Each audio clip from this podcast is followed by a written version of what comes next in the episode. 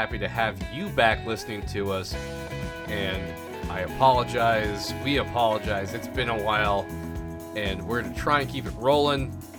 I'm going to try and keep this intro short because I feel this conversation, while it starts off kind of slow, and ends kind of with me being very sick and coughing and my voice going away. I think it's a very good conversation, and I hope you all enjoy it. Um, once again, this conversation features the music from our friends Pan Astral, and given the, I guess, context of when I'm posting this, I'm using their song Gulf of Mexico off of their not current album, but a they're a great album, Suburban Blues. So check out Pan Astral, panastral.com, Pan Astral on SoundCloud, Pan Astral on iTunes, Pan Astral on Bandcamp, and this is Pan Astral playing Gulf of Mexico, leading into a conversation Michelle and I are having where we're talking about the nonsense that is Fox News and War on Christmas, but also leading into Timothy Snyder's book, which we both really, really enjoyed, and I'll include a link to in the show notes, thestrangedawn.com. there, so that you can check out the show notes, which will include Timothy Snyder's book, The Road to Unfreedom, and uh, here we go. Here we go, here we go, here we go, here we go, here we go. Thank you.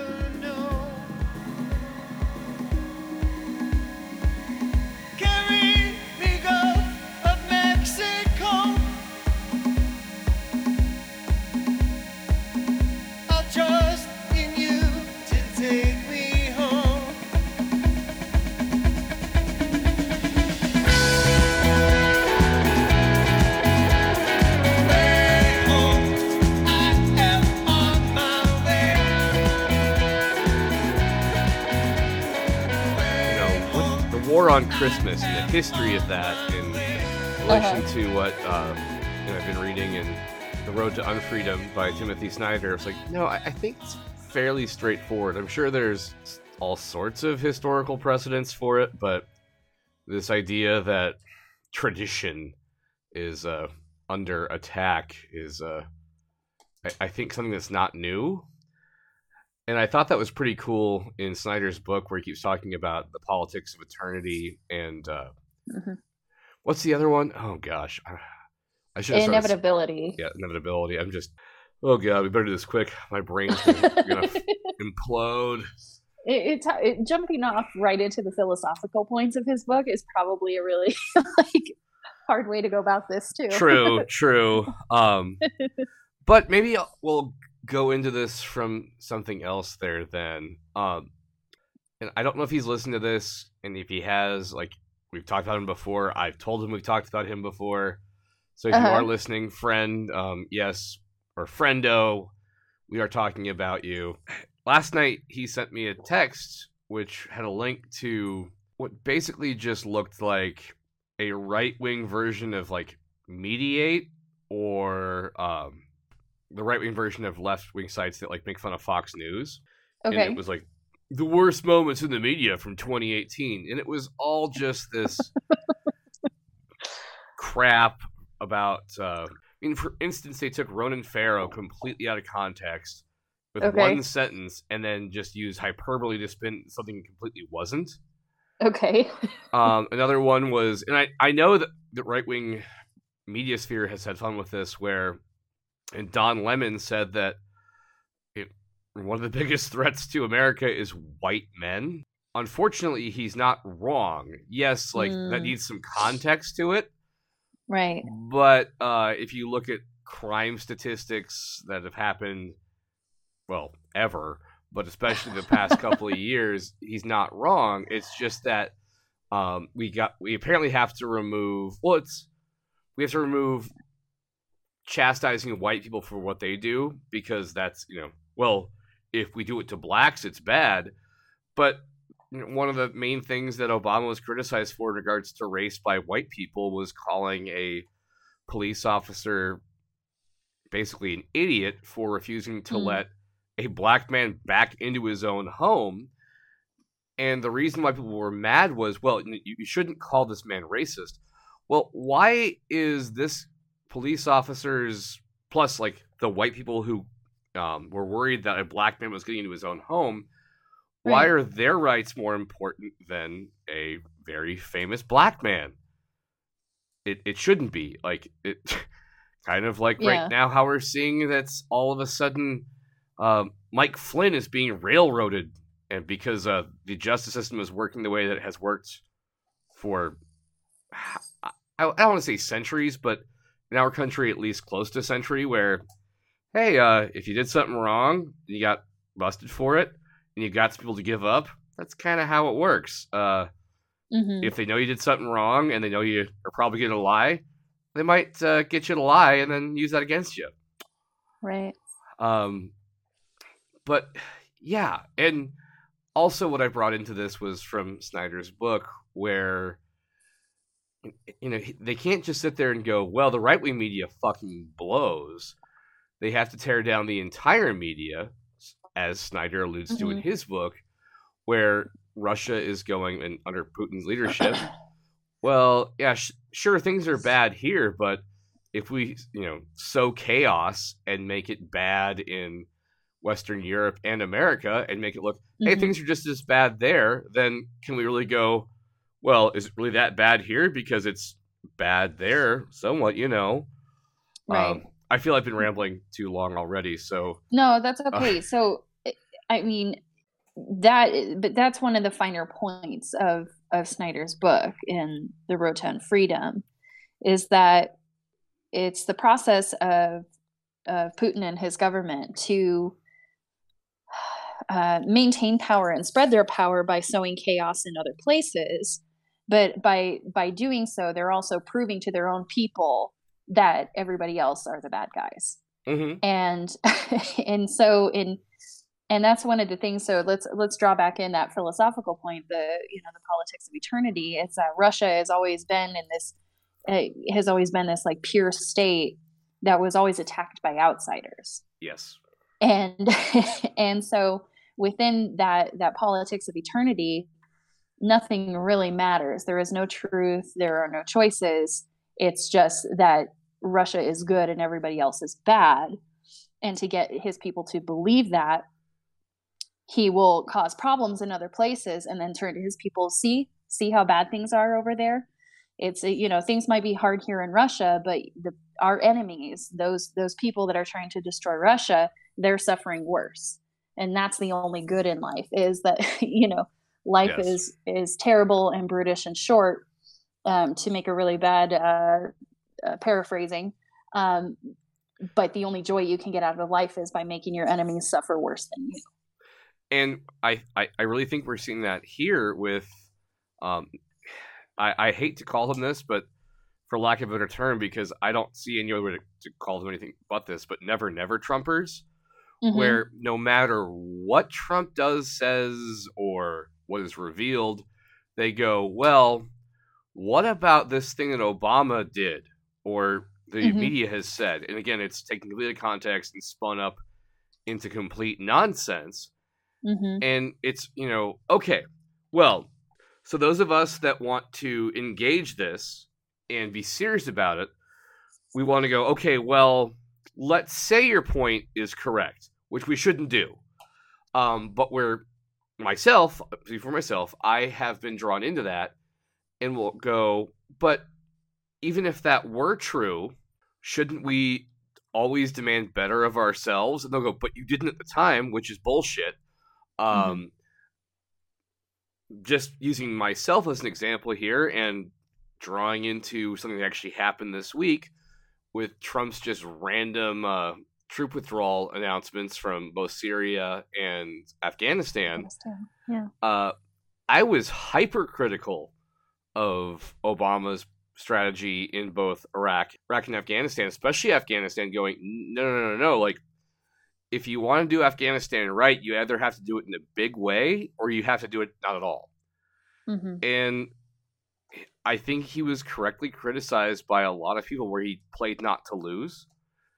If you want to say that Trump is just like getting out of there, which because he doesn't want to play to lose anymore, I guess that's fair. But he's not saying that. He's saying mission accomplished for, I guess, kind of a simplistic kind of uh, reference there. Mhm. But um, in Syria, in particular, where Russia again is saying that the U.S. shouldn't have been there because Russia Mhm. was asked as a savior to go to Syria, who was being attacked by not just uh, revolutionaries in Syria, because they wouldn't say that. It's like how happened in Ukraine. They are being attacked by the forces of the West. So Russia is again coming to the defense of somebody who is under attack from the West. Um, one of the kind of weirdest things in Snyder's book so far that I was both like, whoa, but also like, I'm oh, damn it, is how they so neatly repackage their own fascism, anti Semitism, just all these terrible things, and then flip it and toss it back at their opponents or uh, critics or whatever. And it just makes me think of Dinesh D'Souza with, well, Mhm. no, um, how could we be racist when the Democrats were racist in 1860? right. You know, thinking You about know. that. Yeah, exactly. Yeah. Yeah, it's the the repackaging of information and uh the it's all relative and there is no truth. The only truth is that I'm right. Yes. And like using Syria as kind of a microcosm of that, you know, I think the big point one of the big points through Snyder's book is that Putin's been playing this game of savior Mhm. and um, great leader for a couple decades now. Um, and he has, he and the Russian government have helped escort Trump into that territory as well, or at least playing a really crappy caricature of that Yes. of figure, right? Like that's ultimately who everybody knows Trump wants to be Putin. He wants to be a Russian oligarch does. and he wants to be admired in whatever you know however the mechanism is is set so that he is admired. He wants to be like putin.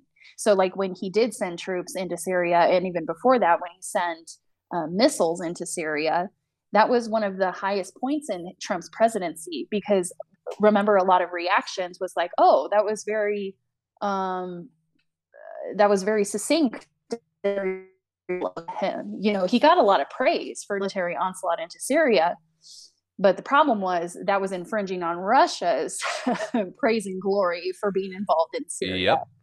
Yeah, so it was Trump entering Syria trying to act like Putin, and Putin said, "Hold on a second. You don't know what you're doing here. You don't know what you're doing. You need to get out of there." And sure enough, that's exactly what's happening. Is he's just he, it seems like he's taking Putin's orders because Mhm. Putin i- Putin is the ultimate And then it kind of broke up for a second. yeah he's he's still the ultimate figure he's the ultimate example of what Yep. it means to be a leader and uh, trump was kind of stepping on his toes there I love Snyder's characterization of Trump as a failed businessman Mhm. who I'm not being conspiratorial here by saying there is vast amounts of evidence to show that Trump was propped up, whether or not by Putin specifically and directly. Trump was propped up by Russian money and was Yes. for years. And the people that around Trump that have been indicted and are going to prison, like Manafort, like Gates, uh, like Mhm. Papadopoulos, like Flynn. Actually, Flynn Mhm. who knows with Flynn, he might not go to jail. Yeah. Like basically the judge gave him kind of like a do you really want to do this? And Flynn's like, no. Which is kind of a glimpse into He- Trump's uh, legal maneuvering where they're not doing so much legal maneuvering as it is, hey, let's have Rudy go on TV and do a PR stunt uh, and hope Mhm. that none of this ever actually goes into court. Uh, but I'm sorry, what you were going to say?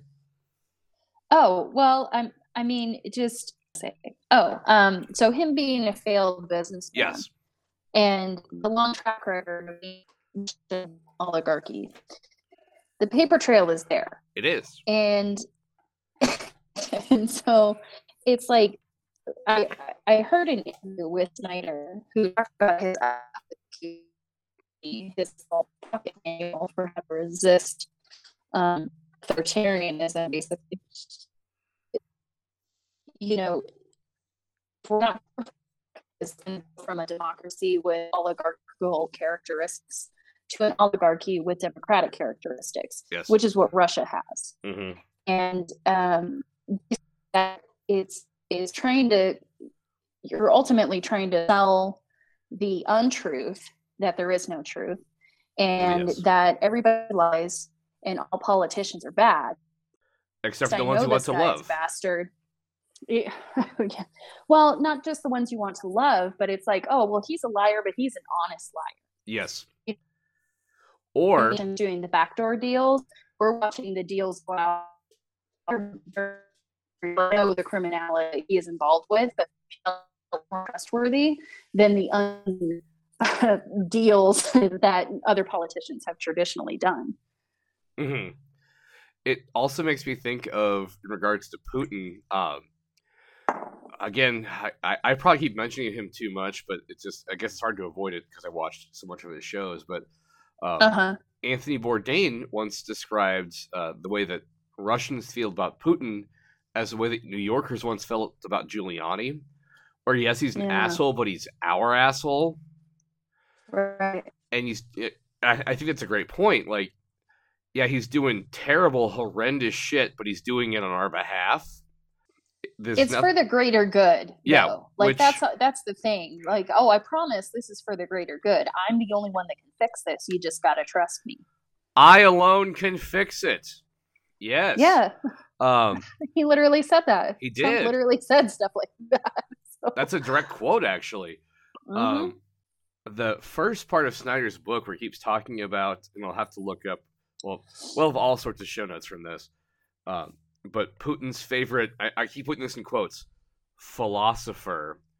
Uh, yes. Ilyin. Well, he calls him he calls him a historian. That's true. He calls so him both. Putin, You're so yeah so the the quotation marks it's it's more apt to put the quotes around the word historian because Ilich Ilyin was a fascist thinker from the 20s and 30s who was kicked out of Soviet Russia Yes. because he didn't like the Soviets which I found so surprising so you know the first full chapter of Snyder's book was basically all new information for me I don't know about you yes. yes. but this this quote unquote historian or at least that's what putin calls him is historian um, but this this fascist philosopher believing in the, the pure russian spirit and the redeemer who would come to save them um, and who thought that you know elections would only be for participation so they feel like they're part of the system but really elections Hmm. are dangerous there's no familiar. individual thought it, right exactly like there's no individual thought it's only it's only this well and they're called eurasianists there were more than it was more Yes. than just Ilyin but these eurasianists who believe there was a collective culture of um, parts of what are now europe and, and mainly russia that they were all just this one grand kind of uh, community that was always under attack by the west and the evil nation states of capitalist Western Europe. And uh, yeah, Putin just loves the shit out of this guy. and He he's does. like, he reappropriated his manuscripts from Michigan State University and had them taken back to Moscow. Yep. Uh, he paid and had a burial ceremony because the guy died in exile in Yeah. Switzerland. He had his bones moved back to Russia is so, he could be buried as a hero like is and it, nobody liked this guy back in the 20s or No. 30s and certainly the soviet government didn't like him that's why they exiled him but this guy really thought that you know hitler and mussolini knew what was up and that life was nothing but an eternal struggle with no basis of time or choice but it was always an internal struggle of these different factions and and races so um, that's who Putin admires, and he quotes him regularly in his State of the Union's, well, the Russian equivalent of the State of the Union speeches. I don't know what they're actually called, um, but he quotes this guy. So that's that's what Putin believes is is is fascism. And we'll get into Trump, I guess, in a second here. But what I found so fascinating about this was you know, Steve Bannon, who uh, is now so toxic that he can't speak at functions about sex robots. Um, and he's toxic because he's he's because he actually should be toxic, but he's Uh-huh. toxic to, to MAGA world because he, you know, demanded to be given credit for what he thinks is his role in all of this, which basically he just decided to fully tap into white supremacy. Hmm and you know because he's read a lot of books according to him um he this he like he thought it was a revolution he found or some sort of movement when all he did was stumble into white supremacy. But really Mhm. what he did in simplistic terms is he just channeled Ilyin where Bannon doesn't want to be thought of as a moron so when people would question him, like, do you really think that these false things that Trump has said are true? He goes, well, no, but the media is the enemy because ultimately he'll make it right because he'll make this the truth, hmm which is Yeah. exactly what Ilyin said, is that Right. facts don't matter because all that matters basically is the strong man that will, and, again, it is a man, um, which will make, we'll, I'll, we'll get into this later uh, will make people like Ben Shapiro very happy. Uh, war on Christmas, war on men, yay! Um, hmm That it is a man of destiny that will eventually lead everyone to at least order, I suppose, is Ilyin's kind of thing. Mhm. Because we shouldn't believe in facts, we shouldn't believe in freedom, we just should believe in that society needs to be, I guess, orderly, and that is Mhm. meant to happen under a strongman leader. Right. And uh, the other thing that kind of threw me for a loop with Ilyin and the people who um, have resurrected his his philosophies is Which that is he wasn't so just a weird. He's such an idiot. so so freaking weird, right? Yeah. So it was, and and this I'm pulling this straight from um, Snyder, who is a really like excellent historian, and I totally trust his judgments here. But he calls Ilyin not only a fascist philosopher, but a Christian fascist Yeah. philosopher, which to me is even more strange because I tend to think of uh, you know these political philosophies as being very secular, but Ilyin also always put a spin on it that had to do with sexuality. Mhm. So the redeemer, Yes, the redeemer, yes, the yes. leader is not only going to be a man of destiny, but he will be a bold, traditionally heterosexual and very very masculine man of destiny. And so even to this day when the Kremlin is talking about like the you know deviance or attacks from the west or whatever they They're all always put some kind of homosexuals, yeah. they're all homosexuals yeah they put a homosexual spin on it and um, there's really disturbing examples too of like Nigel Farage and Marine Le Pen, Yep. you know, from Britain and France respectively, going to Russia saying, "Hey, my buddy Putin knows what's up," and also we hate gays too. You know, like Yeah. there's always this like if they're not Jewish deviants, they're they're sexual deviants, and therefore they are gay. So they're always talking about Russia being raped, Russia being sodomized. There's this really like unhinged, perverse sexual spin on everything that they talk about. So us here in America, when we're like, "Hey, gay marriage is okay now," it's like, "Oh no," you know, like we really got to get in there. Now.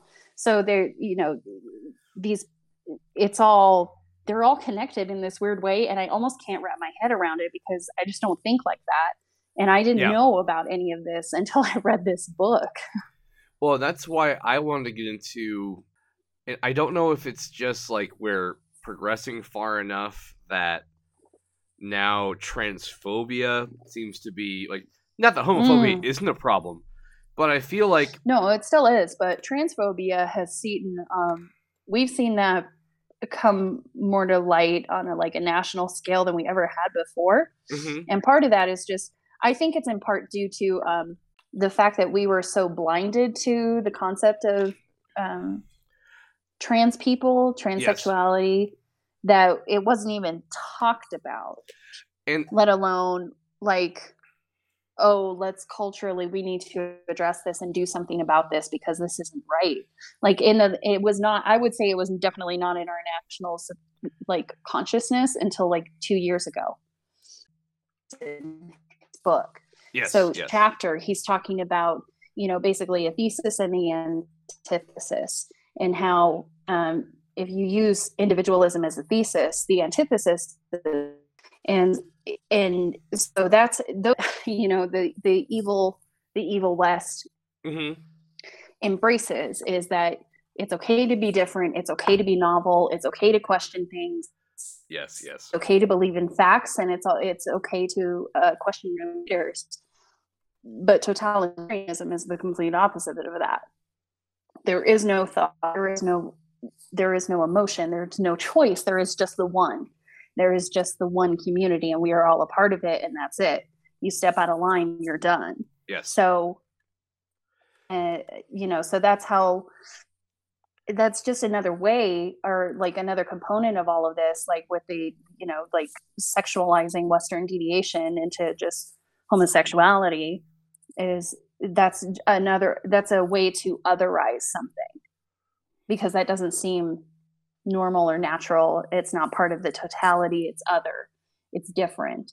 Um, and you know we we live in a culture well where quite i would say more and more especially as as generations go on more and more individuality is embraced but a lot of people are really uncomfortable by that because it it it's uh it's a way to it's seen as an um a way to undermine stability instead of create creating new and better stability. Which Snyder introduces early in his book, and as someone yeah who very early. you know studied political science, albeit not for a long time, um, at the politics of eternity, like when he introduced that, because I don't think I'd ever heard that before. I'm like, oh wow, i hadn't either. That Yeah, makes a I lot of go back and read it again. Hmm because um and I'm not trying to paint all conservatives in a bad light here, but it really is because he talks about in the book where there are people that believe that government can do things to adapt, to evolve, that will actually make a positive change in people's lives. Like, not just like a few mm-hmm. people, but like the majority of society. And there are those that go, well, no, the problem that happens is when the government intervenes on Hmm. behalf of minorities Mhm. and tries to make things better because it, they fail because things are eternal and they will remain that way and until we like reconcile our need to remain true to the politics of eternity the politics of the real tradition the things that will remain have remained and, and just have always been there we will always fail and I Mhm. and once I like listened to that and like thought up, I'm like, wow, how did I not heard that before? right and i i didn't do research on the concepts either so i don't know if the politics of eternity and inevitability Same. are like this like long standing um poli sci or you know multidisciplinarian way to look at the world and to look at history or not or if snyder was just like you know what? This is what i think and um but i think it's a really intriguing concept. And i think the part that um was really uh I don't know, it kind of struck a chord in me was that it's not that the politics of um, inevitability and the politics of eternity are these two separate things. Like there, there's a fork in the road, and you either go one way or the other.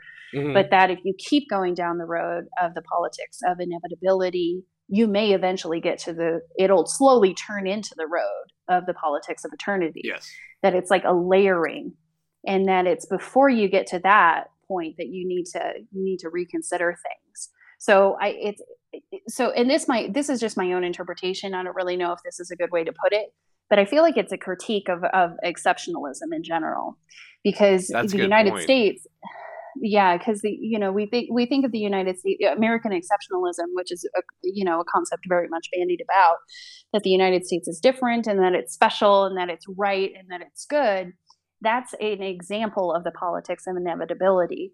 The another phrase is that the arc of history um, veers towards justice, and but you know that's really not true because as time proceeds, we inevitably end up at this place that's utopic and perfect.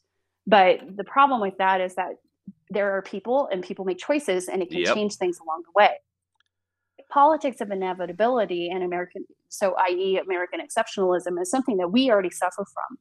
But his point is that if we just keep going down that road and we quit questioning things, or we believe there is no truth, or that um, you know if we if we are destined to this certain place, then who gives a fuck what happens along the way?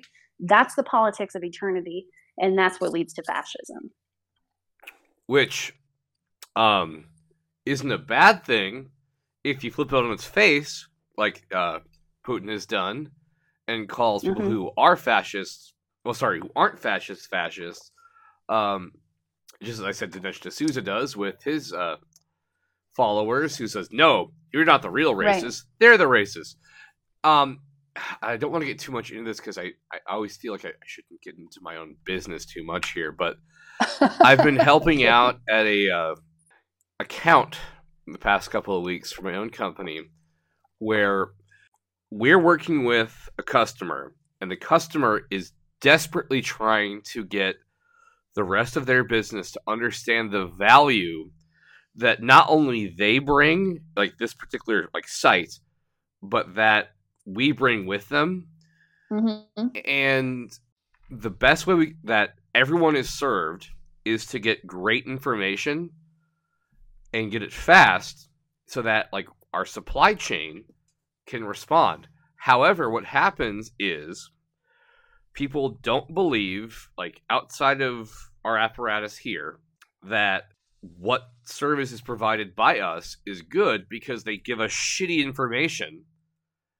And because of that stuff takes longer or they get the Mhm. wrong parts.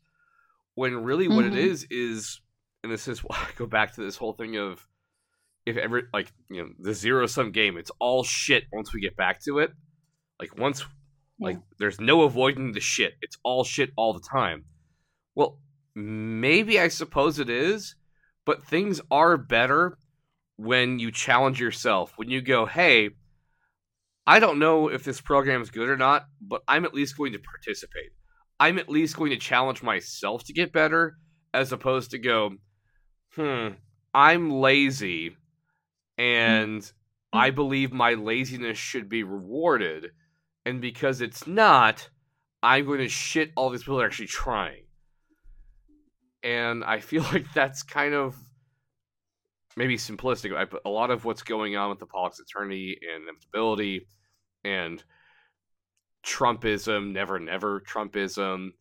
I was going to say Fox News, but for God's sakes, Brian Kilmeade challenged Sarah Huckabee Sanders about Trump's withdrawal of Syrian troops. Uh, I'm sorry, Michelle. I, I feel like I've gone on a tangent here. Surprise! No, no, no. That's okay. Keep going. Keep going. Um, what did Brian Kilmeade say?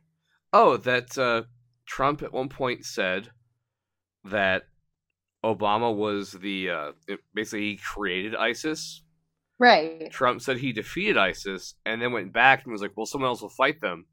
So Brian Kilmeade to Sarah Huckabee Sanders said Trump recreated ISIS.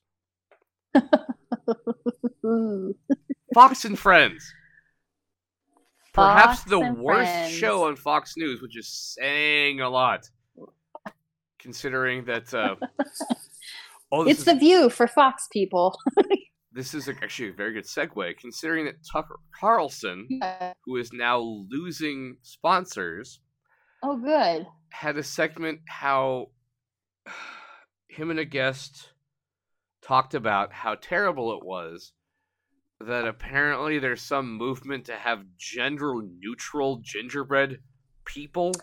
Mm-hmm. Yeah, the war on Christmas, which um I I don't Which is- understand. So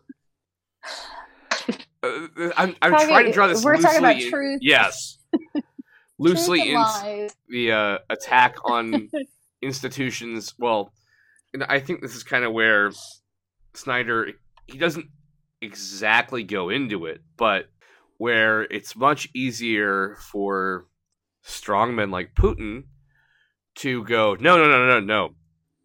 We're being attacked because we're in the right. Right. And so a majority can go, oh, yes, we're defending the things that are right, like Christmas, because someone, not e- I've never heard someone say, no, tell me happy holidays. I don't know about you, Michelle, but I say happy holidays just because I want to be inclusive. I'm not trying to not offend anybody. Yeah. It's just I want to make sure that like I actually oftentimes do Merry Christmas and Happy Holidays. Like Right. Yeah. And uh, you know, and I I work with patients basis and right around this time of year, I say something like that. And I don't sometimes comes out of my mouth as happy holidays and sometimes comes out as Merry Christmas or have a good Christmas or whatever. No one has ever freaked out on me for saying the quote unquote wrong thing. Not once nope. once. In my four years working in the medical field and my 10 years in retail prior to that, no one ever freaked out on me for saying the wrong thing. And, you know, and in my head too, I don't, when I do say happy holidays, I don't even think that this, this may sound bad. I don't mean it to sound bad, but I don't even think about it as like inclusivity. But Christmas and New Year's are a week apart Yep. happy holidays plural Yeah, it's almost like take care. There's- I'll see when you get back. exactly like there's there's massive amounts of holidays in a very short period of time during this year. So guess what? I hope on every of those holidays you have a nice day. Mhm. like you know that's all it means. It doesn't mean i don't believe in like people's choices or their religious beliefs. And i certainly don't have a war on christmas. I think i have problems with how we commercialize christmas but that's that's a whole other thing Sure. So- I was just thinking about that too. right and again it's all of our years in retail noel that, that's made me I as still don't like Christmas as music. Like, please, no. I don't. I hate Christmas music. I still have my 12 inch tall black Christmas tree that I bought at Borders 10 years ago. That's my only Christmas decoration I put up is a black Christmas tree. that's it. That's that's my entire decoration. But you know, the war on Christmas, like it's uh it's it's a complete falsehood.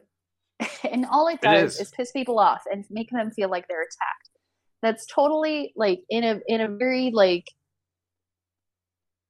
in a very specific and much smaller scale one of the one of the tactics that snyder Yes. talks about yeah that makes sense No, it, it does. because Yeah. it's, a, it's a total falsehood. And uh, so there was a really great article published by um, Carl Hiaasen, uh, who is a contributor to the Miami Herald of all places. But I Googled War on Christmas, and this was the first thing that popped up. It was just published today. And this article is titled "The quote unquote War on Christmas is a big uh, is as big a fiction as Santa Claus." Sorry, kids. And so he goes through like section by section, like some of the major like war on deals going on right now, at least for 2018. Um, so you're you're talking about the gingerbread people, Yes. and so Come on, internet. in uh, oh, are you still there? There you go. Yeah, okay. Sorry. Cut out. Okay, that's all right. I'm gonna I'm gonna start again. Please do. To re to reassure viewers that the battle is real, Fox commentators have zero events. One is the decision men as gingerbread persons in its coffee shop. This is so dumb. This is so dumb that it's summon even mild indignation, much less outrage. No child in no child in the United Kingdom or anywhere on the planet pays attention to the Scottish Parliament.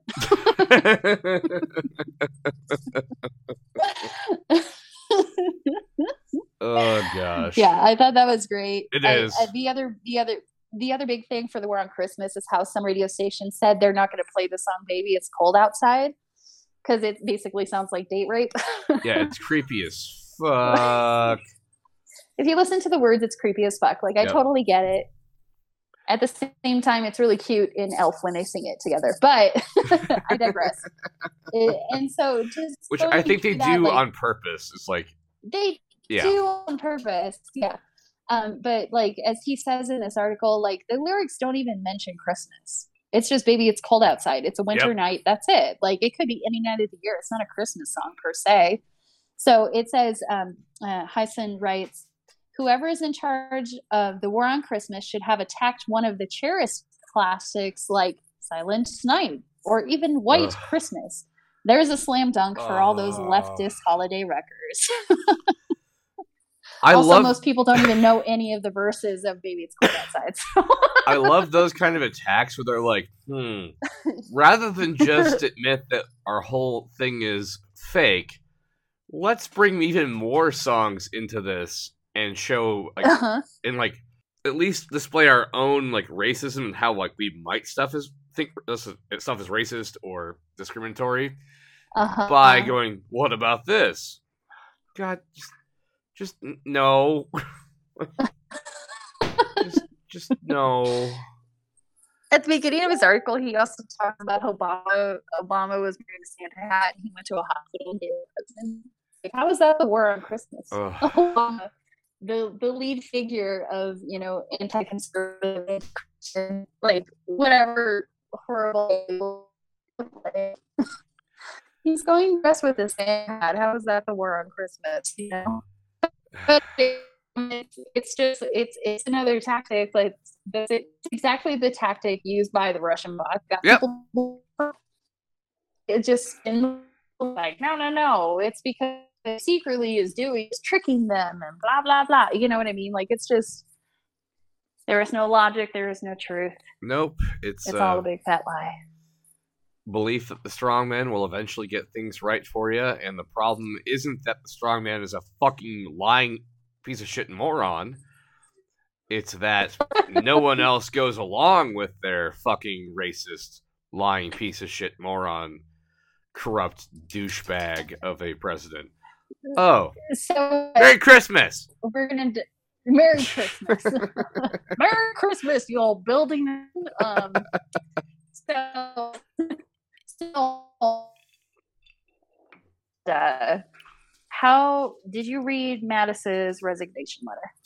I did not, but uh, Mm. I've seen enough of it to know that. Uh, well, it's funny. People like, oh, he's gonna, Mattis doesn't go out and like drag Trump in public.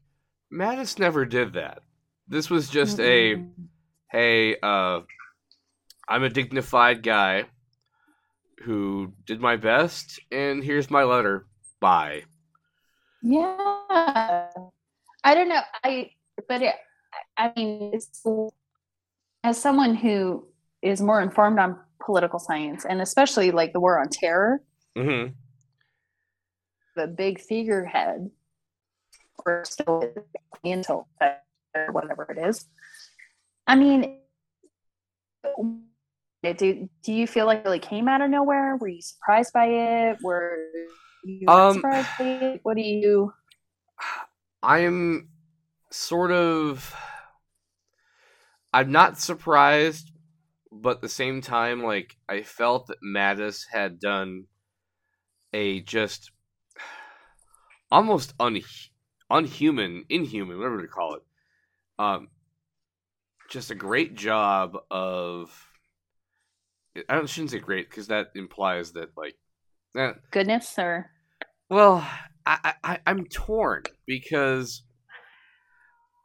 I think a lot of Mattis. I disagree with a lot of his decisions um, in years past, okay, but I do not doubt his intellect at, at all. Like, um, he has a library at his house that I would kill to have and I know that he is very committed to well, history, military history, hmm all this stuff.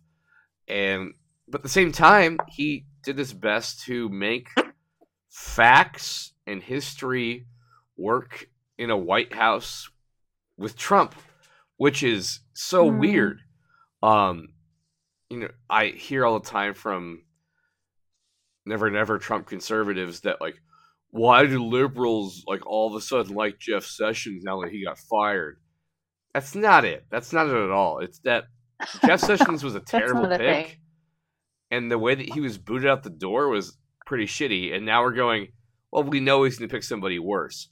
Mattis is somebody that I think even myself would have been like, I'm cool with that in a non-Trump White House.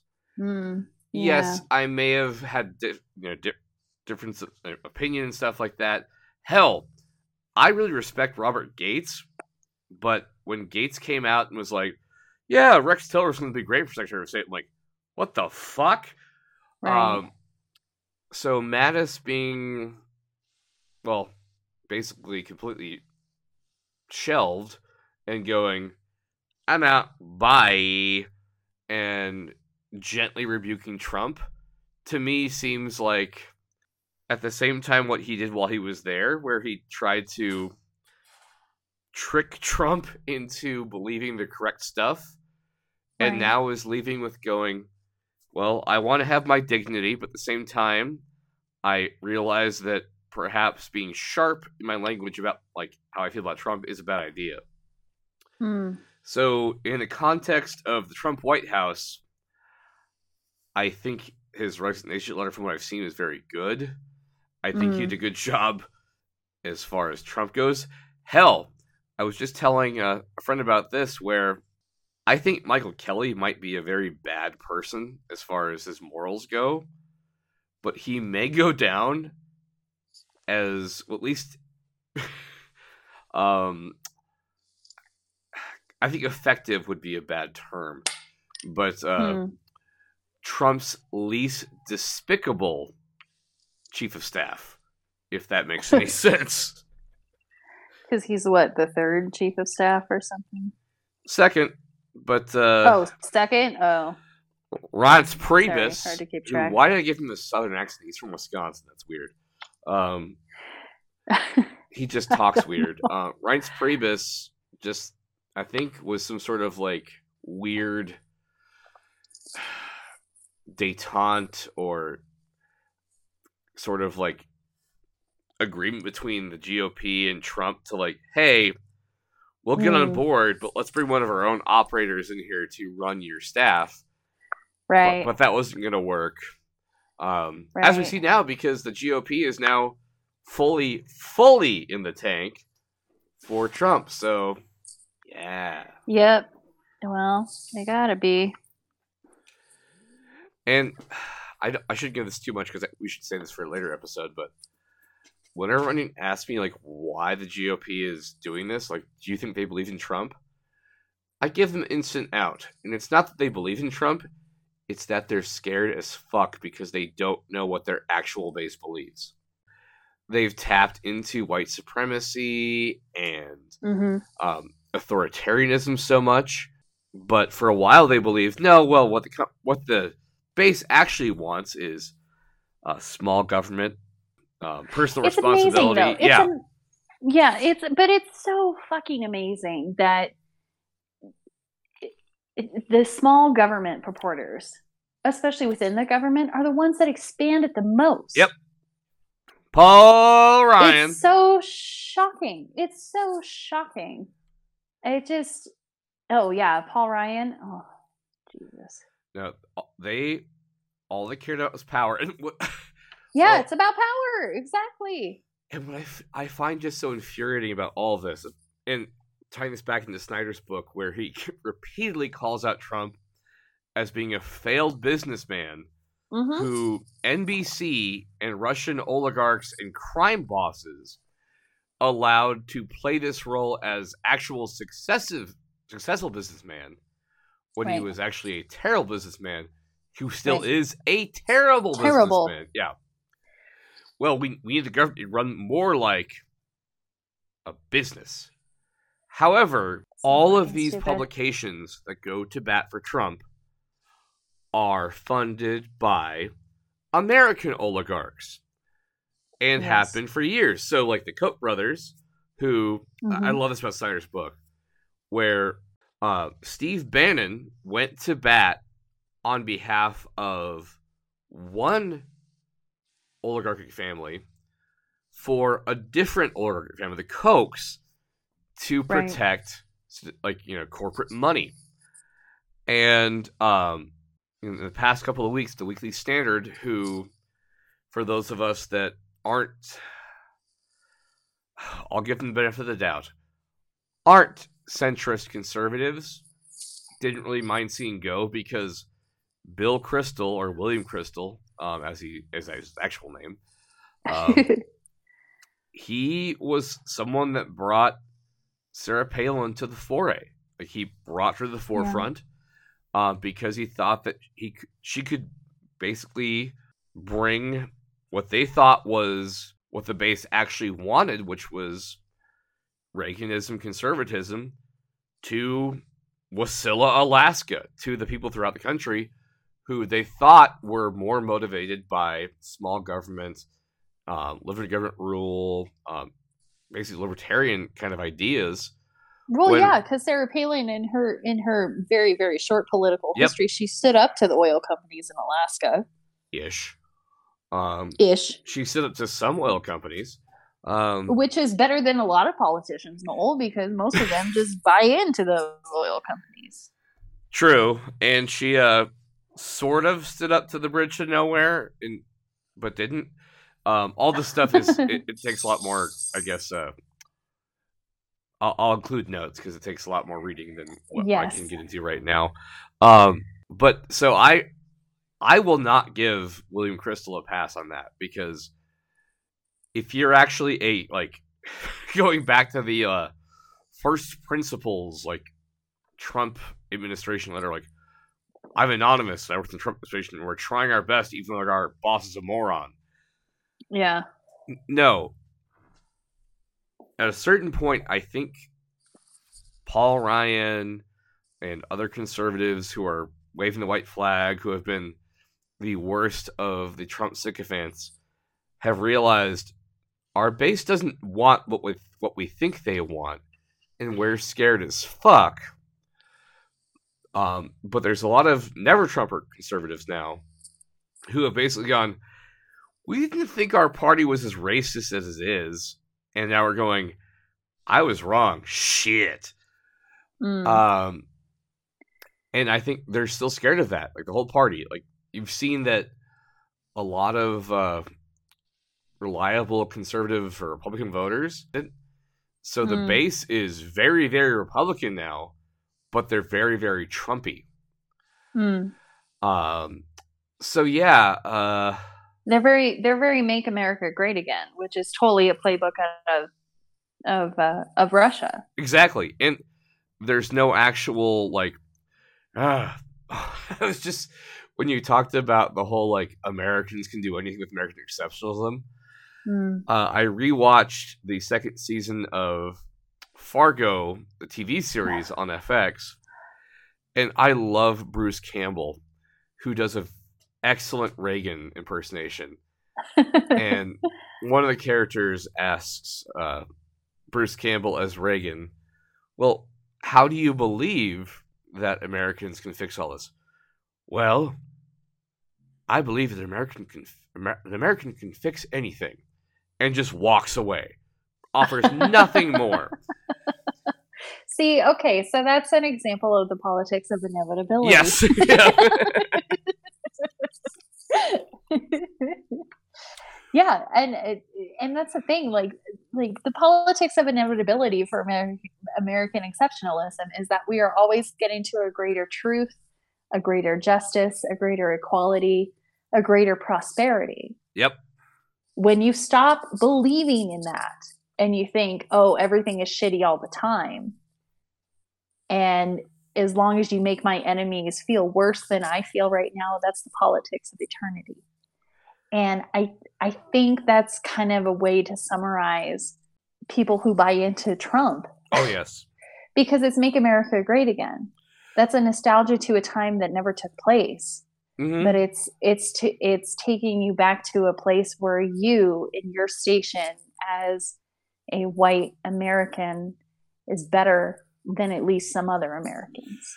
Well, I think that's where Weekly Standard conservatism, National Review conservatism, conservatism that doesn't understand Trumpism remains is that they thought that they were merging uh, the politics of you know eternity, where not eternity, uh, inevitability, where they were actually moving things forward because people believe in these principles that I can work for myself in the American better if I can get it work right myself, and that there was no prejudice and that there was no racism.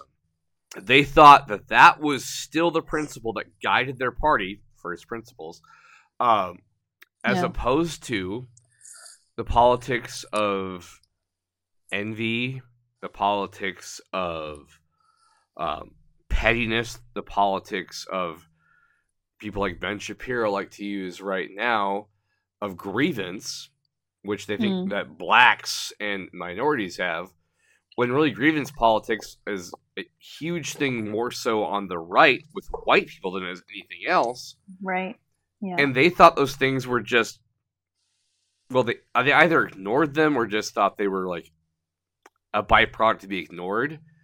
And I think the ones that are honest are now realizing that the politics of authoritarianism, the politics of white grievance, the politics of racism, all this stuff are the things that actually have kept them in power. And rather than like going, oh shit, we all fucked up, they're going, uh, well, we can fix this later. Just vote for us now. Um, Mm.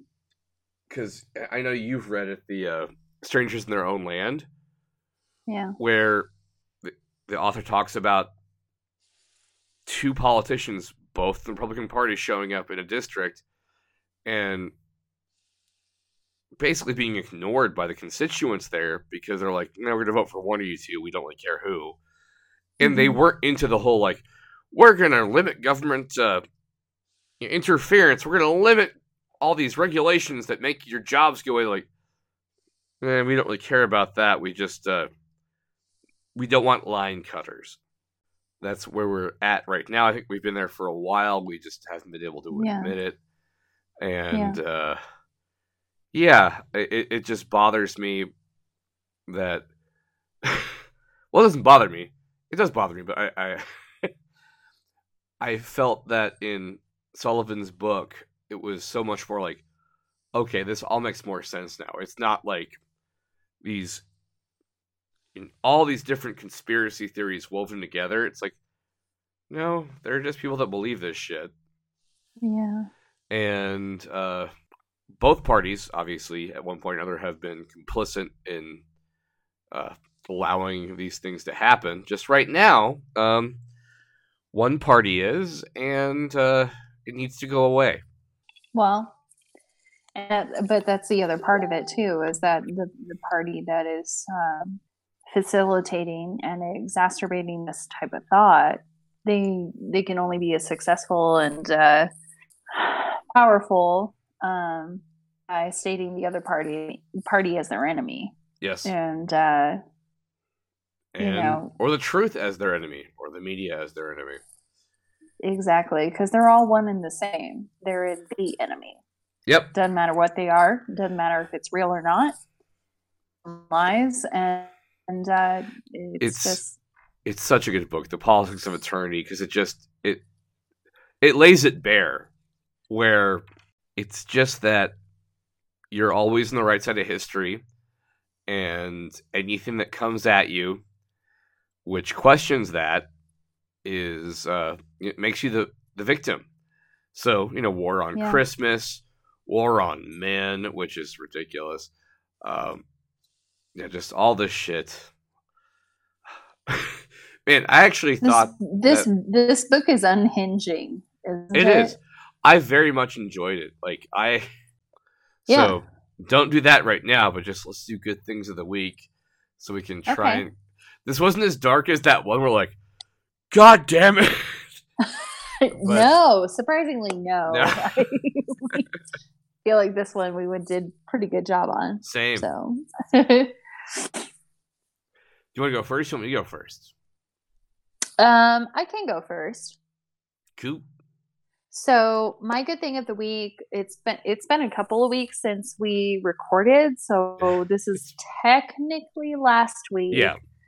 But I'm still pretty stoked on it. I found out that um I get to go do another eye clinic um through the organization OneSight that I've been working with for a few years now Hells so yeah. I'm I'm really really excited. This is going to be my second international clinic, and uh, in June I get to go to Brazil for a week. And uh, I don't know which city. I don't know where exactly in Brazil, but I did find out this week that I get to go on that clinic, and um, I'm really excited about that. That's going to be that's going to be pretty eye opening. It'll be a new a new continent, uh, you know, let Yeah. alone a new country, and it should be it should be really cool. So that's my good thing of the week. That's awesome. I will do my best to get this posted like tomorrow or Sunday so that like I'll post a link, be like, Merry Christmas. Um, because it is Merry Christmas. Um, yes, it happy is. holidays, whatever. Just you know, giving season. Whatever you want, guys. Yeah. Um, my good thing of the week, and it's not as cool as yours, although it is kind of cool. Um, is the original Broadway cast recording of the prom dropped on the 14th. Oh, so that's out and i don't know if you saw my facebook status last night michelle but like there are certain songs on there when i hear uh julia's sister sing like Uh-huh. like tears just start falling down like oh stop stop like it, it's the music is fantastic um and er, like the, the subject matter is also great, and some of it too is like, God, uh, no, I know how much you love this. Uh, stop it! like, that's really cool. And like, I've been humming to myself at work all week. Like, what are you humming? I'm like, you want to know? No, I'll tell you later. Then, just ask me for I mean, it. I'm-